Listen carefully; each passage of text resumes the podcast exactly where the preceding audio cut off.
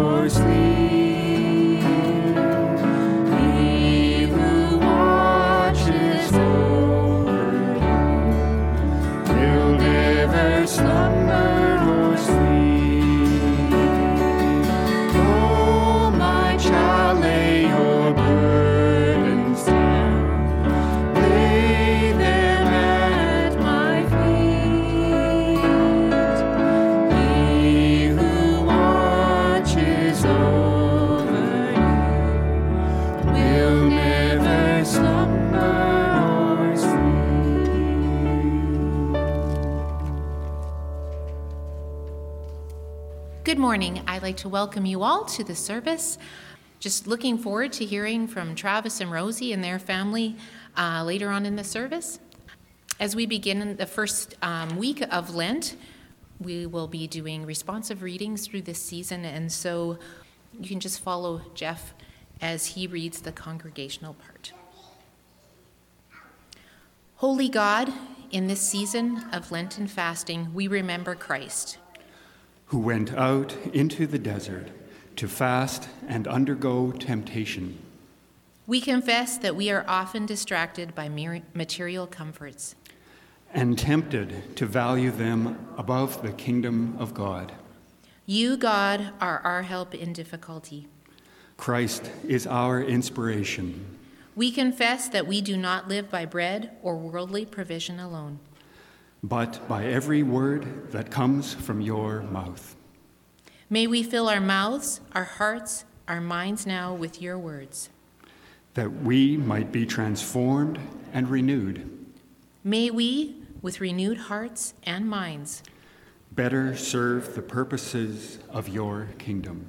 may we, by setting aside worldly distractions, Become more like Christ. May we, with purified motives and deeper understanding, Receive Christ when he comes to us, lead us not into temptation. but deliver us from evil. Amen. To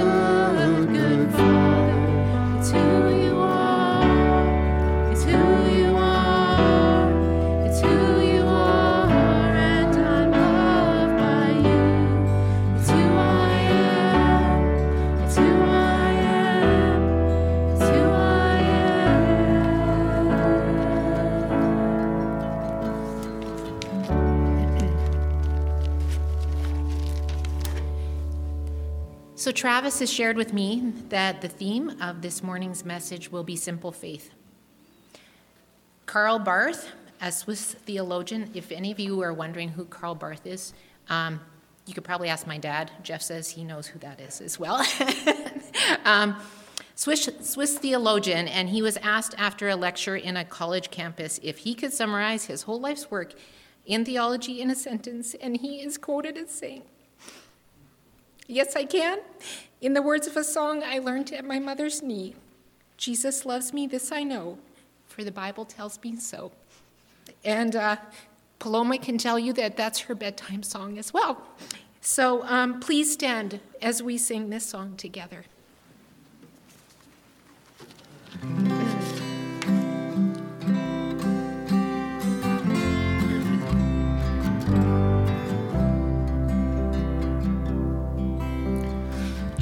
Jesus loves me, this I know, for the Bible tells me so.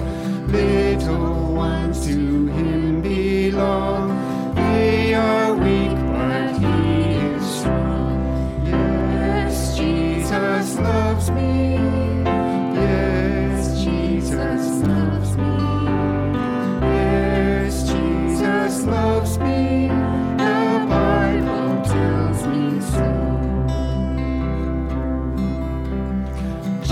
Jesus loves me,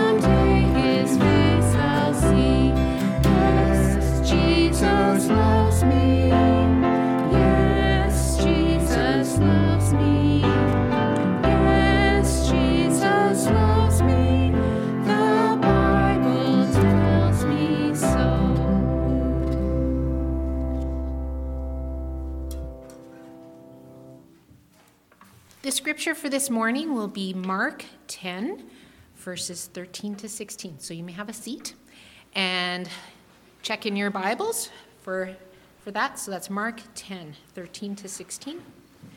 And we're going to call Levi up to read the scripture for us. People were bringing little children to Jesus for him to place his hands on them. But the disciples rebuked them. When Jesus saw this, he was indignant. He said to them, Let the little children come to me, and do not hinder them, for the kingdom of God belongs to such as these. Truly I tell you, anyone who will not receive the kingdom of God like a little child will never enter it. And he took the children in his arms, placed his hands on them, and blessed them. Please join me in prayer as we dismiss the children for Children's Church. Lord Jesus, you invited the little children to come to you. And you invited us to enter your kingdom as little children. And this morning, we pray a blessing on the children in this church. Pray that they would sense your love and your nearness, that you would hold them close in your arms. We pray also for the leaders who will teach them, guide their words as they instruct your little ones. We pray a blessing on them. Amen. And all the children may go to Children's Church in the room down the hall. If you want to turn in your bulletins, we'll just highlight a few of them before we go into prayer. uh, this week coming up. Uh, we have ladies' Bible study at the church on Monday at 1:20. All ladies are invited. And on Wednesday at 7 p.m., we have prayer meeting at the church. And this week, especially, we want to rejoice at the arrival of Pastor Russell and Shannon's new baby. So, congratulations to them. Um, Elmer Ham um, is traveling this weekend to Saskatchewan for his sister in law's funeral. And then also uh, check your, uh, your mailboxes for your uh, church donation receipts for your income tax purposes. Annual yearbook reports for committee chairpersons are due March 14th. So if that is one of is you, uh, please get those into Carrie Swatsky. And also an opportunity to share. Please Beth, bless the youth with chips if you are able. Please leave a bag of chips on the back counter in the kitchen to be used for youth snacks. Thank you. And you can read the rest of those on your own. Uh, please join me in prayer. Lord, you answer us when we are in distress. Your name protects us. You help us from your sanctuary and grant us your support from Zion. May you remember all our sacrifices and accept our burnt offerings. May you give us the desires of our hearts and make all our plans succeed. May we shout for joy over your victory and lift up our banners in the name of our God. O Lord, may you grant all your all your all our requests. We rejoice this morning with Pastor Russell and Shannon at the arrival of their new daughter. We pray that you would grant them joy as they parent this new little soul, and that you would grant them wisdom in that endeavor. We give thanks that Rod Brown, uh, Betty Queering's son, was able to have his surgery on his shoulder. We thank you that it went well, and we pray that you would grant him speedy recovery.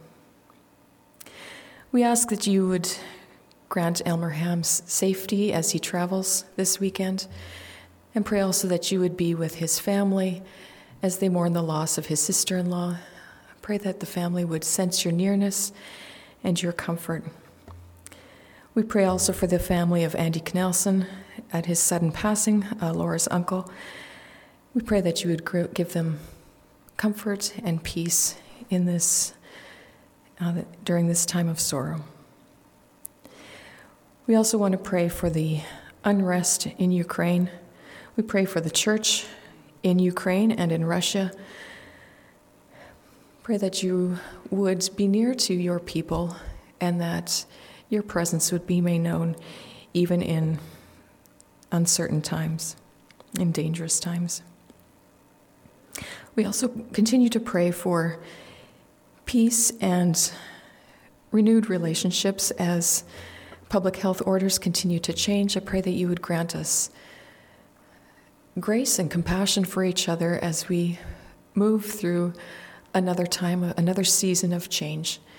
Um, as we look to the new life of spring, that new life would grow among us as well. And Lord, we pray in a special way for Travis and Rosie this morning um, as they share with us what they have been doing in Paraguay and as they share your word with us. I pray that you would bless them, give them the words to say, and your, your peace and your comfort. We pray this in your name. Amen.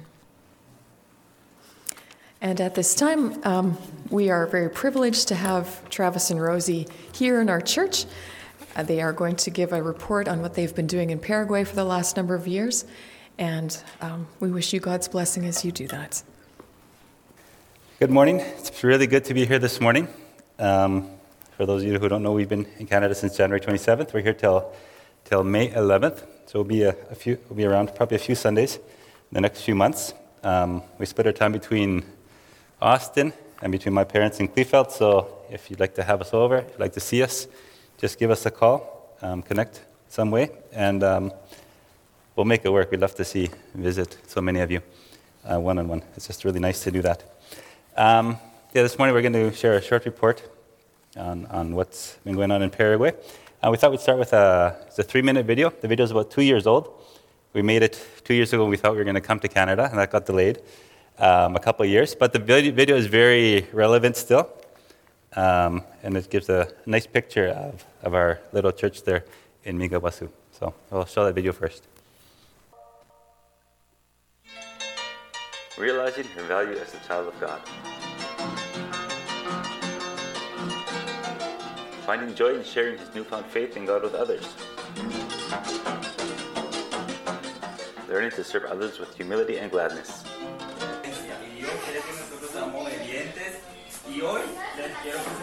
Understanding that God cares and realizing the need to depend on Him.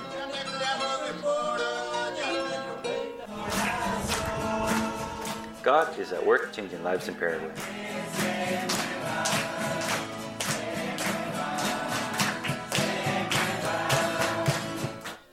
EMC has over 60 years of ministry in Paraguay with a focus on starting, growing, and strengthening churches.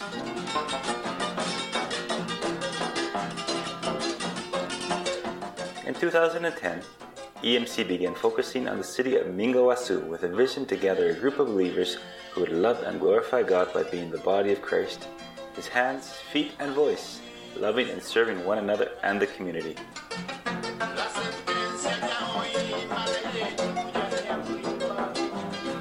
God led the missionaries to the neighborhood of Guavirapotu, where there was no church, and over time a group was formed.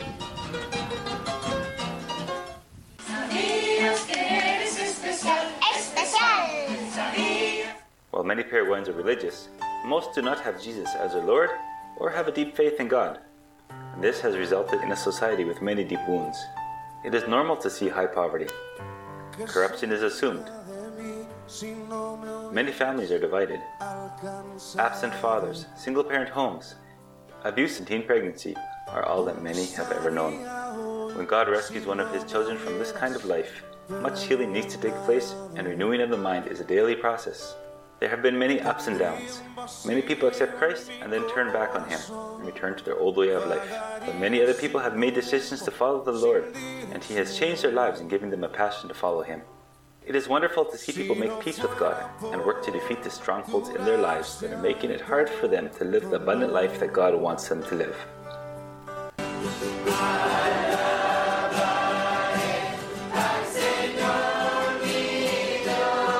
They are learning to worship God, to trust God, to submit to Him in every area of their life, and to love other people in a godly way, as well as to share their faith. The spiritual and physical needs are obvious wherever you look, but so is the power of God. Through Bible studies, children's ministry, youth work, visitations, and counseling, many have found salvation through faith in Jesus Christ and together are growing as a body of believers. There are many other neighborhoods in Minga Guazú that are unreached by the gospel and do not have an active church. There is so much need for the salvation and freedom that God graciously gives. These communities need someone willing to dedicate themselves to being light in the darkness.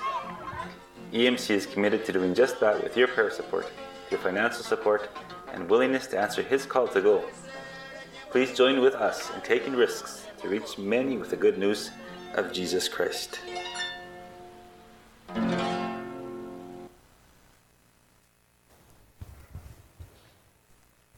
Rosie's going to come up now and join me. Um, as we talked about in the video there, um, every place that's dark needs a light. And Jesus says we are a light on the hill. Um, and so that is what we, we try to do while we're in Mingo, is to just be a light in a dark place. We feel um, there is quite a bit of darkness around. Uh, Most people don't know, know Christ. And it's, uh, it's just something that we really felt six years ago when we went back that uh, we needed to be a light in the darkness.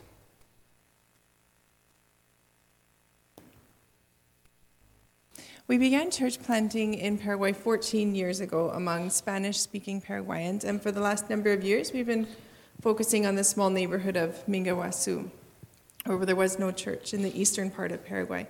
And it's close to where Paraguay and Brazil and Argentina meet. Um, we have three children Zipporah, who is 14, Moises, who is 12, and Paloma, who is 2. We also have a foster daughter, Belen, who is 17 and has been living with us just, just over 16 months. Really, when people ask me how many children we have, my real answer is between three and six.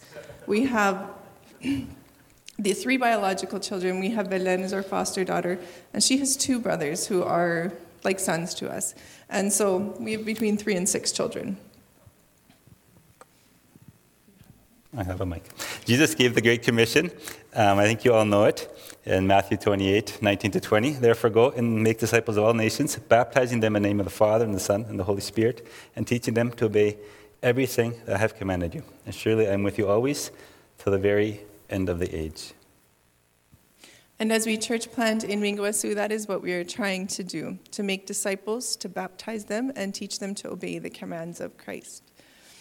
Uh, we try to teach people to put their trust in God so that they can really be free to enjoy the abundant life that God has for them as they live worshiping Him. And this morning, we'd like to tell you the story of four young people who have put their faith in God and they're learning to trust Him more fully. Um, they are from the left to the right. Um, first is me, right? They're on the left. But then William, Belen, Jessica, and Zipporah.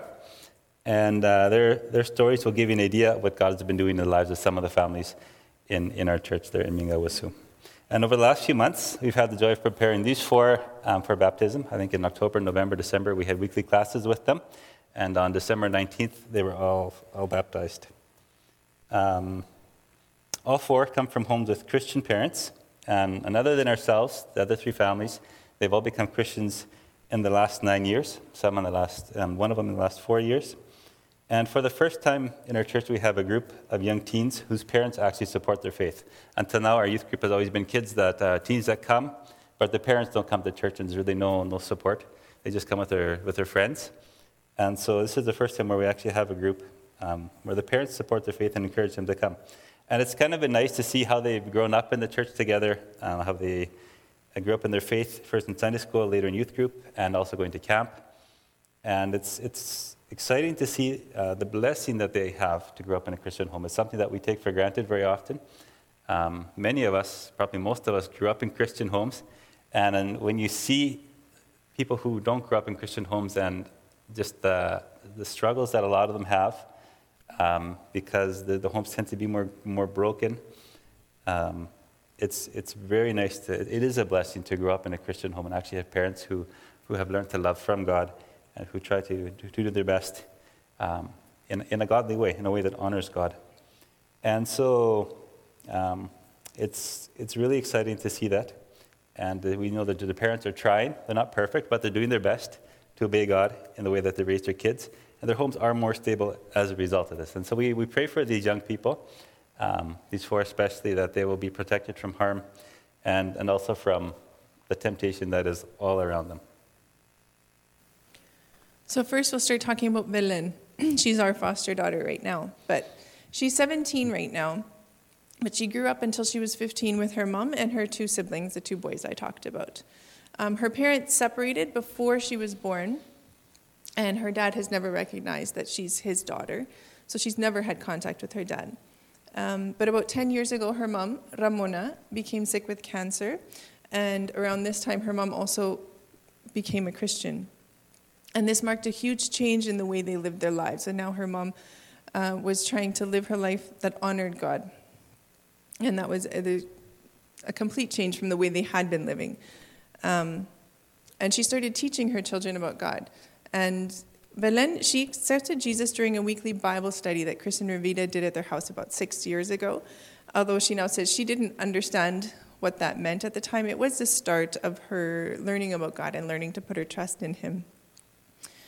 Um, and about this time, too, her family started attending a church. They lived quite far from us, and so um, it was really hard. They had no vehicle, no mobility, and so to be able to pick them up for church was like almost two hours of driving, just to more than two. And so we gave them to a church that was much closer. We said, Can you take them on? And so they started attending that church. And it was very good for them to be able to have that weekly input from other Christians as well. Um, but because of her mom's cancer, and the, the spiritual, the emotional, the logistical, and the financial support that was needed. There was really big need in this family. We just kept visiting them on a regular basis, even though we had given them to a different church. We worked together with that church to, to support them. Um, and Belen, when she was around 15, she made a firm decision to follow God. She feels like that's when she really started to grow in her faith. But um, due to her mom's cancer, Belen spent eight sacrificial years of taking care of her mom until she passed away in May of 2020. Um, th- there's no such thing as a hospital palliative care in Paraguay. It was just all at home. And uh, it was it was very very hard for them to to take care of him physically, emotionally. It, it was just difficult. But after her mom's death, she stayed living with her older brother Fernando until October of that year. But it became very apparent that she needed more guidance, more security, more stability. Um, and at that point, she chose to live with us. We offered that she could come live with us, and she chose to come live with us, and she has accepted us as her parents her adoptive parents. And over the last 16 months, Belen has had to begin to work through her grief and adjust to our home in the busy missionary lifestyle that we live. It's very, very different from what she was used to. But she has gained confidence as she learns to deal with her emotions and forgiving people from her past and overcoming the trauma that she has gone through. She has grown in her personal faith and truly loves God and experiences His peace in her life. And um, one thing that she got from her mom is she loves serving others. Um, her mom, being as sick as she was, was always looking for ways to serve other people. And, and she definitely passed that on to her children. And it's a joy to see. She has just a heart to visit people, to encourage them. And it's, it's really nice to see her passion about um, sharing her faith with other people. Next, we want to tell you about Jessica. Jessica is 16. and this picture, her, I guess it would be her stepdad is missing. Um, she started coming to church with her family about eight years ago after her mom became a Christian. Her dad was a Christian prior to this. But about two years before that, so about 10 years ago, um, Jessica, you can see her there in the bottom right, when she was just a little girl, um, was in a, a DVBS uh, that, that we did, a children's event we did when, Mrs., when SBC's Mission X was visiting us one time.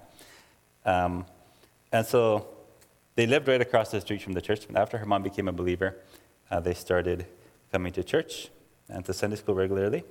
And she just watched as her parents grew in their faith, especially, especially her mom. Because for her mom, it was brand new. Her dad had kind of grown up, kind of gotten a little, a little cold, but warmed up again. Um, but a few years ago, after watching the Jesus film one evening at, uh, at, in, during Easter, during Easter we often put up the big screen right on, on the street or in the front of the church and uh, show the Jesus film, and people can see it from half a block away. We put the music nice and loud, the sound up, because um, people don't always want to come too close. But one, one, one evening, when we were showing the Jesus film, Jessica decided to ask Jesus into her heart. And Jessica, she's very quiet, um, very, resp- very responsible. She's introverted, uh, doesn't enjoy being the center of attention at all. Um, in this picture, she's with Zipporah and their two younger sisters, uh, Sophia and Paloma. Um, she spent a lot of time taking care of her, her younger sister. But she, she's always involved, even though she's shy and like, doesn't like to be in the center of attention. She's always shy, helping out with different church activities, different children's events, um, kind of a bit more in the background, but always helping out. Um, and at her baptism, she mentioned that regular church attendance and going to Bible camp in the summer has really helped her to grow in her faith. And we began the ba- baptism classes in October, and she wasn't um, sure she wanted to be baptized yet. Her mom didn't want to pressure her because her mom wanted this to be her decision. So that was good. We didn't want to pressure her because we wanted it to be her decision. Um, but we decided we're going to have these baptism classes. Um, she could just come to the baptism classes with her friends and uh, just, just learn together with them. And so she did that. She came um, for a couple weeks to the baptism classes. And as the weeks went by, she decided that this was the time she wanted to get baptized now. I suspect part of it was she didn't want to give her testimony in front of everybody else, just didn't want to be up front. Um, but she, as we went through the classes and just talked about faith, she decided that she wanted to be baptized. Um, she too has learned to trust God. Uh, her biological father abandoned the family before, uh, before she was born. Um, it's fairly, fairly normal. You get a young mother that gets pregnant, and they're not actually really a, strong couple, and they they don't get married. They just kind of go their separate ways. And so she grew up with her mom until her stepdad came a little while later. Um, but being abandoned by her bi- biological father has been very hard for her. Her younger brother has epilepsy, and he tends to get fairly severe epi- epileptic attacks. And that's been very hard for the family as a whole, just a, a test on their faith, wondering why God doesn't heal him and why, why this keeps happening. So that's been something she's had to work through. And her mom has shared with us, she, she, says she prays regularly for Jessica, uh, that she won't follow the worldly ways of most of the girls her age. And through this all, Jessica, she knows the value that she has as a creation of God. Um, she knows that her Heavenly Father loves her. And that's, that's been really, really, really good for her. And now we want to talk about Zipporah, our daughter. Um, she was born four, uh, three months after we first arrived in Paraguay.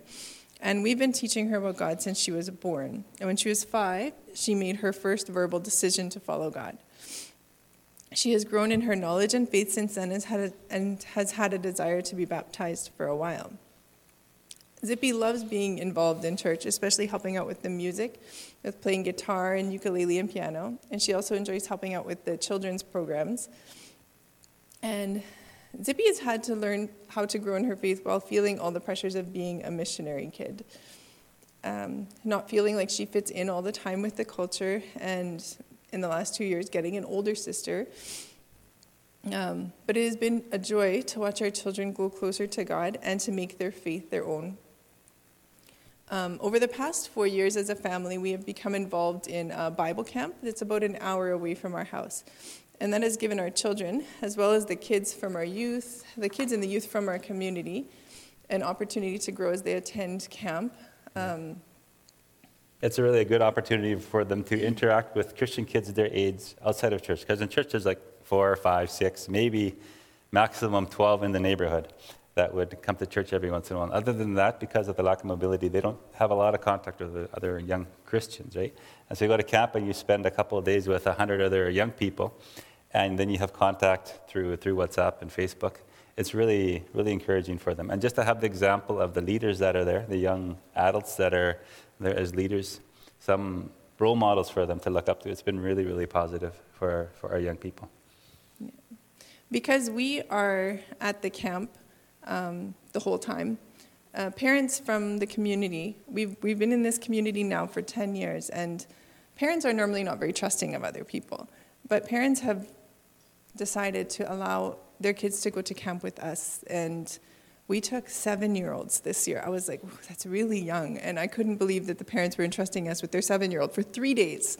But they did. And I took lots of pictures and kept them updated the whole time. But it's an honor that the parents have grown to trust us and, and that these kids from the community have the opportunity to, to experience camp. And we know that it's impacting their, their lives and their faith. Um, and Zippy has explained that camp has been a real encouragement as we help to plan and then participate in it. We have worship nights about once a month and other t- activities throughout the year. And then this summer, in December and January, that's summer in Paraguay, Zippy and Belen were able to help out with the five camps that we helped lead, and they were really blessed as they served in the kitchen, in the canteen, and other area that they could. They just throw themselves in and, like typical camp kids, just do whatever needs to get done, right? So it's, it's been really, really good. I was a camp kid too. My, my dad was director of Reserve Bible Camp from the time I was 12 till, till we got married. So I kind of understand how, that's, how that is, and it's just a, a really nice thing just to be able to be involved in two different things. We'll talk about William now. William is 14, and in January of 2018, so that's, I guess, four years ago, William's fam, his house, their house fell down because of a, a tornado or a windstorm. It was a big, big wind, anyways. And the family, they weren't believers at the time, but they needed help to rebuild their house. They didn't have money to buy materials, and so they approached a, a family in our church and asked if, as a church, we could help them because we'd, we'd kind of done that kind of thing in the past. And so we did a fundraiser for them one Sunday morning. And a typical fundraiser in Paraguay involves cooking chicken on the, on the barbecue there over, over coals. And you prepare a plate of food, it's chicken, like a chicken leg with a cold rice salad, um, mandioca, It's probably that's all that's on there. For, for about $2, you can buy a Sunday lunch. We eat a lot of chicken dinners. We haven't gotten salmonella yet, so we're very thankful for that. They don't always, um, yeah, We've gotten salmonella from those. We've gotten salmonella. yeah. Uh, it's not always the most hygienic, but uh, that's how you do a fundraiser. And you try to sell about 100 plates of food on a Sunday morning, right? So you go around ahead of time, selling to all the people. They have their, their tickets, and then you, you go and drop it off, to deliver. So, anyways, one Sunday morning, um, we moved our church service from Sunday morning to Sunday afternoon. And in the Sunday morning, we did the, the lunch, and then in the afternoon, we had our church service. And because they were there in the morning for the fundraiser, and because we'd helped them, they were obligated to stay for the service. And this was four years ago. So there was a prayer team. Um, we tend to have prayer teams that come to Paraguay. Hopefully, another one in September, if you're interested. Um, but we had a prayer team there um, from Canada, and they were involved there. And through um, a translator, one of the one of the members had a good conversation with William's dad, with Jose, after the service. And at this time, Jose made a decision. Um, he later says it wasn't really a decision. He said yes and nodded because, you know, he wanted to be polite. But um, we started visiting his, their family anyways. You have to be a little bit annoying sometimes and just visit people, um, even if they don't want to. But they actually wanted us to visit.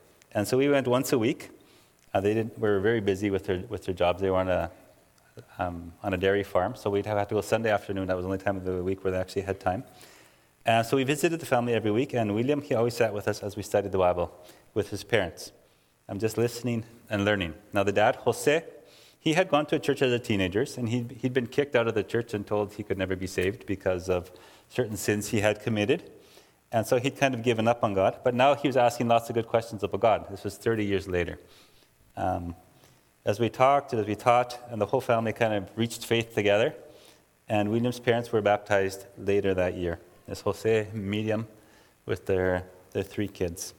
And they're so thankful. Like you can see, they're just so grateful um, to God for His grace, and that they now have the opportunity to teach the three kids to, to love God, and they pray that they will stay faithful to Him. Jose often says, I wasted 30 years just, you know, out in the world. And uh, so, so thankful to God for His grace, for His mercy, for those second chances. And William is a dedicated young man. He enjoys playing guitar. He loves serving at church. And he's growing in his per- personal faith. He was baptized in December as well. And the peer pressure that a 14 year old boy faces in, in our community is tremendous. I think he's the only 14 year old boy in the whole neighborhood who goes to church. So you can imagine the, the pressure from everybody else. Um, but he has faith in God, and we trust in God's promise um, that he will be with them always until the end of the ages, Matthew says. That was our introduction to the message. We're just going to keep going at this point. Actually, there's one more slide, right? Yes. How can we get involved? Um, I know many of you are involved in one way or another. Um, prayer. Know we're thankful that so many of you do pray for us. Uh, a lot of you are on Facebook and follow us there. We have that's our name, Travis Rosie. We just have the one account, um, and we do have um, a group there where we post updates. It's a, it's a closed group, so it's not open to all of Facebook. So we can share a few more details. Um, so we do that. Here's our email address. Please free feel to feel free to email us anytime, or even if you have WhatsApp, a phone call is free, right? So if you'd like to do that, we'd be very happy for that. Um, financial support, we know as a church you guys support us a lot, and we're very, very thankful for that. Um, we have to, starting three years ago, we had to do some fundraising, and it's been really nice to see how God does provide. And uh, part of that is you as a church just supporting us financially. So we're very thankful for that. If anybody would like to support personally, that's always an option. We have a benevolence fund that we have through EMC where we raise support funds also to help people with medical needs. Um, if we do a chicken fundraiser, we buy a box of chicken, you know, that kind of thing um, out of that fund. Help with medical needs. The, the healthcare system isn't very good. There are expenses, um, and the poor people don't have any, any savings. Any, any $20 is actually an emergency for a lot of people. So with $20, we can do a lot of good. And so we do have that fund there as well. Um, and that's all, the details are all there on the EMC's website. You go to EM, emconf.ca, there's a tab that says ministries and get involved. And it's all on there. You can find us there as well. And then also, serve. If you want to church plant, If you'd like to be there in person, um, you're always welcome. We'd love to have more people join our team there, um, whether it's long term or, or short, short term. And as I mentioned, there's, we're, we're planning tentatively a prayer team for, for September, October. Um, depends what happens in the next couple months here with all the health stuff. But um, if that's something that interests you, going to Paraguay for two weeks and just visiting uh, different churches, different ministries, and just praying for the people. If that interests you, um, you're definitely welcome to, to join us there. So, Belen, Jessica, uh, Zipporah, and William, they're all young, but they all have faith in God. They trust that He will keep His promise to forgive their sins, that He has given them eternal life. And they love Him. And that's why they've decided to be baptized. That's why they were baptized in December. And when I think back to when I was that age, I think I was, I was 15 when I was baptized in the Kleefeld EMC. I remember I had faith too. Um, it was a, just a simple faith based on a simple trust in the goodness of God, in His trustworthiness, in His power to do what He said He would. It's just a faith that believes that God is who He says He is, a faith that believes that God will do what He has promised. And as the years have gone by, I, I hope my faith has grown. It's become a little more complex as I've experienced some hard times, some good times. Um, just as we grow up, we experience different things, and our faith becomes a little bit more complex sometimes. Um, but in the middle of those hard times, I've seen his faithfulness too, and so that I think has, has made my faith stronger. And I'm sure it's made your faith stronger too, although it's a process to work through all of that. Um, like many of you, I've studied the Bible, I've studied theology, I'm just trying to understand some of the more complicated concepts about God, trying to understand um, things perhaps that are not humanly possible to understand, but we try anyways. And I'm by nature just curious. I like to investigate things. And so I, I've studied, just trying to understand different things. But I have to admit that there's something very special about just having a simple faith, a faith that just simply takes Jesus at his word. And it doesn't have to be complicated. It's, we tend to do that though. Um, and as you serve in Paraguay, um, one of the things I've often wondered is why sin has such a stronghold on some Christians. Why is it that they, they just seem to be trapped? There's certain sins they can't get rid of. They fall back on the same ways of thinking, the same habits. Why can't they, they live that victorious life that God wants them to live and that He, he says they can live? And as I study the Bible, as I reflect on my own past and uh, my own growing in the faith, um, look at the lives of people around me, it seems to me that part of the solution is to have just that simple faith that takes Jesus at his word. And because when we love God, above all, when we trust him wholeheartedly, then sin no longer has any attraction. On the contrary, we're repulsed by the very thought of, of sin. And unfortunately, many believers simply do not trust God enough to walk by the Spirit in order to not gratify the desires of the flesh, as Paul says in, in Galatians 5:16. There's a quotation that is attributed to St. Augustine, but no one's actually quite sure if he said it, but that's where they say it comes from. He said, Love God and do whatever you please, for the soul trained in love to God will do nothing to offend the one who is beloved. Um, and it makes sense to me. If we love God so much, anything that is contrary to, to God, anything that is contrary to what God w- wants, just repulses us, and it just won't be a temptation to us at that point. Some of the people I know who, who struggle with, with sin, they love to talk about the mysteries of God. Uh, they love to have theological discussions and just talk about abstract concepts. Um, maybe not in the practical sense, but just in a, in a conceptual sense. And what does it mean to know God? Can you actually know God? Um, when will the rapture be? You know, different questions like that that are perhaps not quite so practical as day by day living. And they say, oh, God is just so complicated. We can't understand. How can we even know God? Um, they talk about that kind of thing. And it seems to me that they're trying to justify, not all of them, but some of them. I'm thinking of certain people here. But um, they justify their weakness towards sin by proving that faith is terribly complicated and it's just impossible to live a faithful life. And it's, it's almost like they do it on purpose. A couple of weeks ago, I heard a sermon. It was called Thank God for Lawyers. Um, interesting title. And the preacher is talking about the expert in the law who asked Jesus what he must do to inherit eternal life. We see it in, in Luke 10. It's the story of the, the Good Samaritan, right? What must I do to inherit eternal life? And he knew the answer. His answer was it was a fairly simple answer love the Lord your God with all your heart, with all your soul, and with all your strength, and with all your mind, and love your neighbor as yourself. This simple answer, it seemed, was too simple for, her, for him. He wanted something more complicated. It says in Luke 10 there, to justify himself, he asked the question, Who is my neighbor? Instead of just taking that simple command, love your neighbor, he's like, Well, who is my neighbor? Maybe he's not my neighbor. Maybe he is. Um, starting looking at the details, um, he had to dig deep rather than just take at face value what God had taught in his word. And it's almost like he was looking for an excuse to not love some people just kind of based on a technicality. Being a good lawyer and all, right? Just looking for a loophole so he wouldn't have to love that person, but he could love everybody else.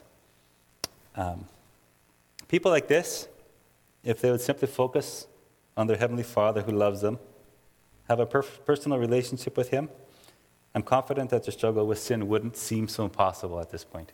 Because instead of dealing with God as an abstract concept, they're dealing, dealing with God as a person, as, as God, and realizing they can have a relationship with Him. Um, they would live depending on the Father and not on their own understanding. Proverbs 3 5 and 6 says, Trust in the Lord with all your heart and lean not on your own understanding. Acknowledge Him in all your ways, and He will direct your paths. So it comes down to that trusting God, depending on God, and not on your own understanding. Proverbs says this is what true wisdom actually is. It's pretty simple um, when you look at it that way, right? The life of Jesus was characterized by, by simpleness. He was born in a, in a simple place. He slept in a manger. It wasn't some fancy place. He died a simple, lowly death, the death of a common criminal on a, on a rugged cross, on a wooden cross. Um, it was a simple, simple death, simple burial. His way of life was very simple as well. Um, he lived the life of a teacher, going to town, uh, from town to town. Uh, it was a simple life. In Matthew 8:20, Jesus said, "Foxes have dens, birds have nests, but the Son of Man has no place to lay his head." And the teacher of the law that he was talking to um, was looking to, to follow Jesus, and Jesus' invitation to him was very simple. It was simply, "Follow me." That was his invitation to the teacher of the law in that story. The way that he showed love was very simple as well. Uh, he, talked to, he talked to everyone. He talked to the religious leaders, he talked to the most sinful person in town, everyone in between, those who had good reputations, those who had bad reputations. Um, he just simply talked to everyone. He'd be in the middle of a crowd and he would stop to talk to, he stopped to talk to one person. I always think of the story of Zacchaeus, where Zacchaeus wanted to see Jesus, so he climbed a tree. Um, in the middle of the crowd, Jesus stops, looks at him, and said, Zacchaeus, get down from the tree because I'm going to your house today. It's like he had an appointment, you know, in his calendar. Today I'm meeting with Zacchaeus. He's in the tree. He went and found him, called them down, says, I'm going to your house today.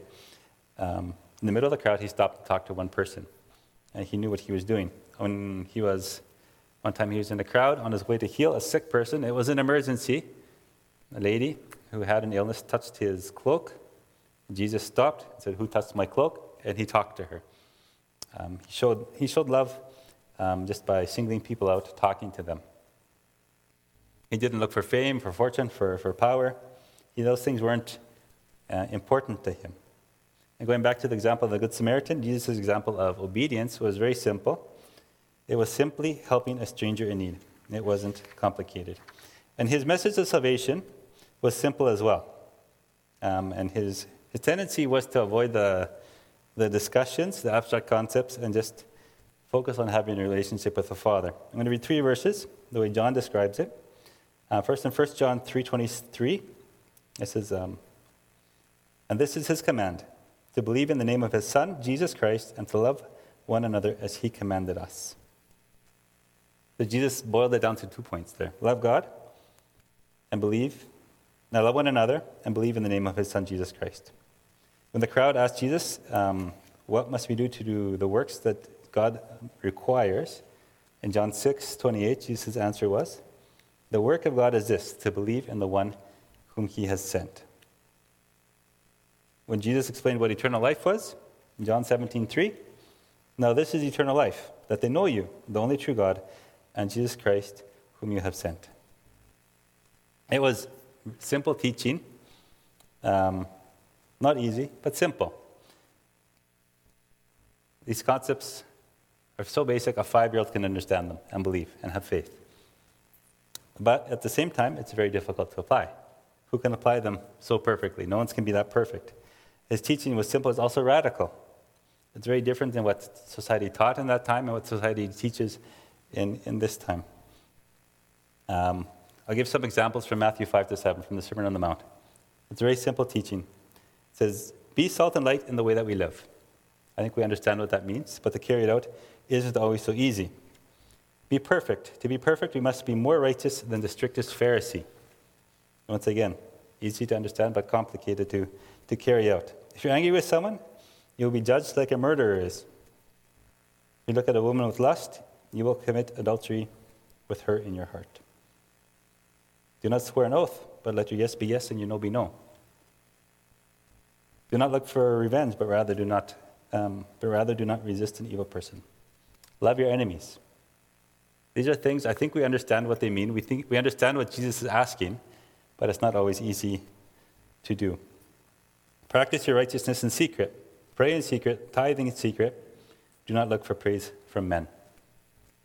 Don't worry. Instead, trust God. Don't be a hypocrite in the way that you judge others.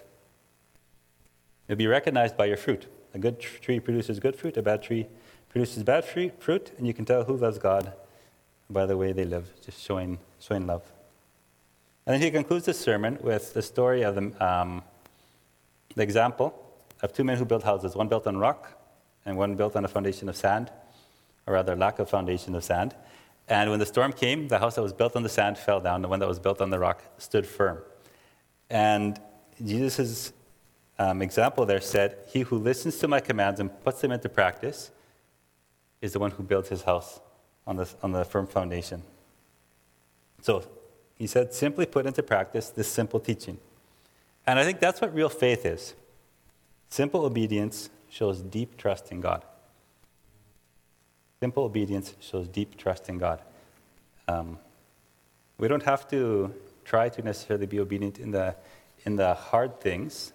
If we can do it, nail it on the simple things, the rest will come already. Because that's, that's where it starts, because it shows that we do trust God. When we trust God, we will do whatever He asks us to do. So, why could Jesus be so simple? Why could He live, love, and teach so simply? I think it's because He clearly knew what His purpose was. Do we know what our purpose is? Jesus' purpose was to do the will of his Father because he loved him. I'll quickly read three verses again. John 4 34. My food, says Jesus, is to do the will of him who sent me and to finish his work.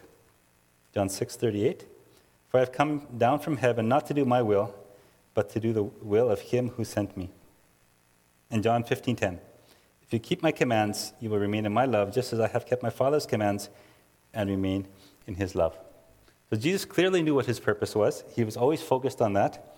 And nothing was as important to Jesus as remaining in his Father's love and doing his Father's will. And this is why he spent so much time alone in prayer. You'd think being God, he wouldn't have to spend time in prayer, but he would go away early in the morning, or sometimes even pray all night, um, spending time with the Father. He lived in dependence on the Father, and his focus was doing his Father's will. And it's an example for us to, to follow. We need to live that way as well, depending on the Father. Um, I'm going to read to you part of a devotional that I recently read. I've translated it from Spanish. And it says To have the faith of a child is to trust in the goodness, the care, the guidance, and the provision of a father. Jesus always called his disciples to a way of life that showed surrender and trust in him, but he never did it in such a simple way as he did in Mark 10 13 to 16. And this is the passage that we heard earlier, where the children came to Jesus, and the disciples said, Go away, he's busy. And he said, he, it says, he rebuked them, and he said, Let the little children come to me, do not hinder them, for the kingdom of God belongs to such as these. Truly I tell you, anyone who will not receive the kingdom of God like a little child will never enter it. And he took the children in his arms, placed his hands on them, and he blessed them. So, Mark 10 teaches us that we should have the faith of a child to receive the kingdom of God. The faith of children is the kind that fills us with an unbreakable hope that we will one day live in heaven with our Father for all eternity. As Christians, we have put our hope in the trust in the truth. We put our hope in the truth that Jesus came, died, and rose again, and that if we trust in him, we will have a resurrection like his. And while sometimes it may be easier to have a faith like this, a faith of a child, when it comes to salvation, we believe his promises. Often it's hard for us to trust God in the same way, day by day. Will God really take care of me today? Will he fulfill his promises to me today? Um, salvation, that's, you know, death, that's a long ways away. That's, that's in the future, some, in some vague time in the future. It's easy to believe his promises for those times out there. But now I'm in the hard, I'm in a hard place right now. Are his promises true to me today as well? But we need to live day by day with a simple faith, with this faith of a child. We need to follow the example of Jesus and always look um, for the Father in prayer, trusting in his goodness. When we live with a simple faith, with this unshakable um, faith, then sin won't have any power over us. It just won't be tempting. Our love for God will grow because we will see him for who he is. He's a treasure whose value is un- uncomparable. And Jesus told another story of a man who, he said, the kingdom of God is like a man who found treasure in a field. He went and sold everything he had. He sold it with joy, and he went and he bought that field in order to gain that treasure. And so the teaching there is that when we find the kingdom of God, we need to just leave everything else to one side and with joy, leave it all aside with joy and go after God. Just dedicate ourselves to that because He's a treasure that's incomparable. Nothing else is as worth, worth as much as what He is. And when we live with a simple but unbreakable hope, we will be able to love our neighbor with a humble and real life love that does not ask for anything in return. And then the world will know that we are followers of God. We seek to do His will by the way that we love. And when I think about Belen, Jessica, Zipporah, and, and William, as well as the other believers in Minga Guazú, um, I pray that they will have this kind of simple faith that just simply trusts God, has a deep trust in God. I pray that this simple faith will motivate parents to teach their children about God. I pray that it will allow men to make their families a priority, that it will give strength to those who lovingly and sacrificially serve others, that it will give teenagers the courage, to share um, with their peers about the love of God, that it will convict a child to be nice to someone who has no friends. I pray that they will have a relationship of dependence on the Father. I pray that day by day they will have a simple but unshakable faith that allows them to live in victory over sin. And I pray that their neighborhood will see the love of God through their lives. And this is their challenge, it's also your challenge. It's a challenge for, for every believer. Um, the words of Jesus anyone who will not receive the kingdom of God like a little child will never enter it. If we live simply, if we, if we will simply live resting in and rejoicing in the goodness of God with total trust in His love, then we will be free to enjoy the abundant life that God has for us, just as we live worshiping Him. And we need to live a simple, we need a simple faith that resembles the life of Jesus. His simple but profound faith. Uh, this morning, as a conclusion, uh, Rosie and the kids are going to come up and we're going to sing a song for you. We're going to sing in Spanish. We're no professionals, but we do enjoy singing. Um, so we'll sing in Spanish. The words will be up on the screen. The name of the song is Simple Faith.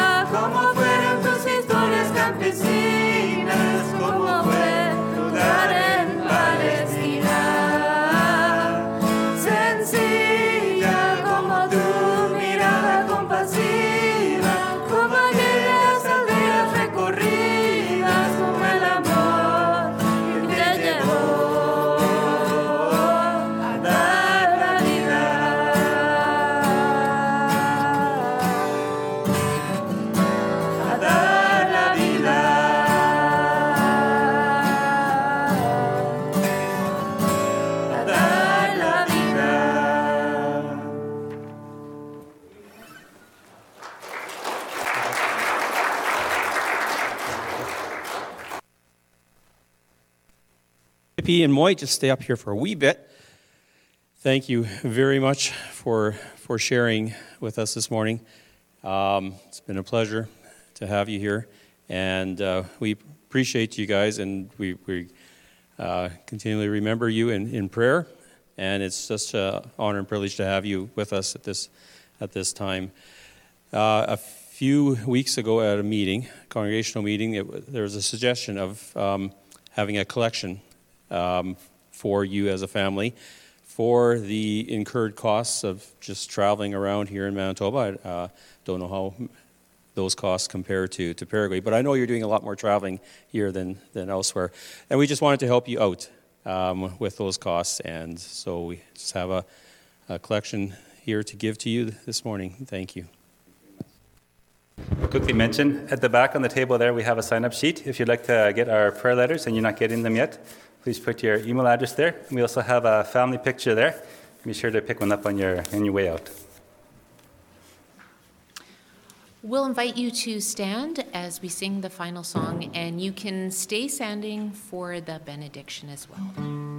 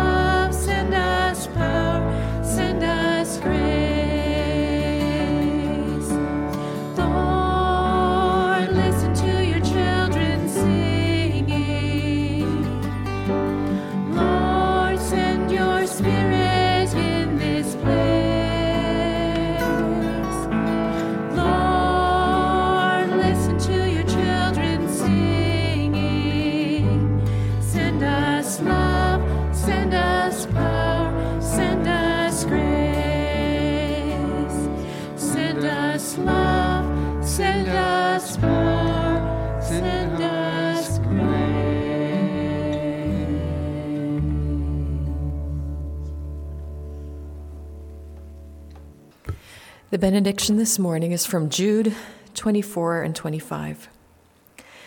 To him who is able to keep you from stumbling and to present you before his glorious presence without fault and with great joy, to the only God our Savior be glory, majesty, power, and authority through Jesus Christ our Lord before all ages, now and forevermore. Amen. Go now to love and serve the Lord.